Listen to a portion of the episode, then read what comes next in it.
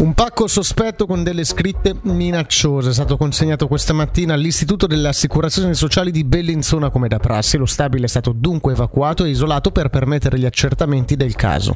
Nello specifico, il gruppo artificieri della polizia cantonale ha stabilito che il contenuto del pacco non era pericoloso. L'allarme è rientrato intorno alle undici ed è già stato identificato l'autore del gesto, un cinquantatreenne della Valle Maggia. Le ipotesi di reato nei suoi confronti sono di procurato allarme e minaccia. Puntualità stabile per la F F S con il novantadue virgola cinque per cento di treni arrivati in orario nel duemilaventitré. L'ex regia federale parla di un buon risultato. In Svizzera Romanda e in Ticino i valori non sono però definiti ancora soddisfacenti, e quindi necessario un miglioramento.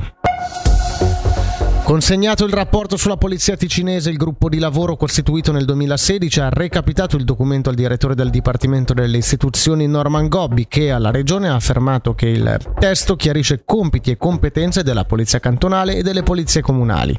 Per quanto riguarda il prossimo passo, Gobbi ha aggiunto che si tratta ora di tradurre il testo in un'organizzazione che consenta di rendere ancora più efficace ed efficiente il sistema di sicurezza in Ticino.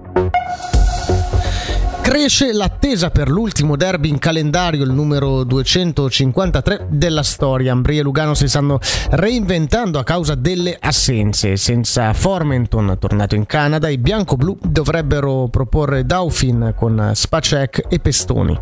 Nel Lugano, dato l'infortunio di Schlegel, in porta ci sarà Koskinen e di conseguenza sono due gli stranieri da confinare in tribuna. Non è escluso un rientro di Ruotsalainen, sacrificando quindi Kempe e Kenvi. Tra i biancoblù, inoltre, sembra sempre più vicino il rientro di Diego Kostner.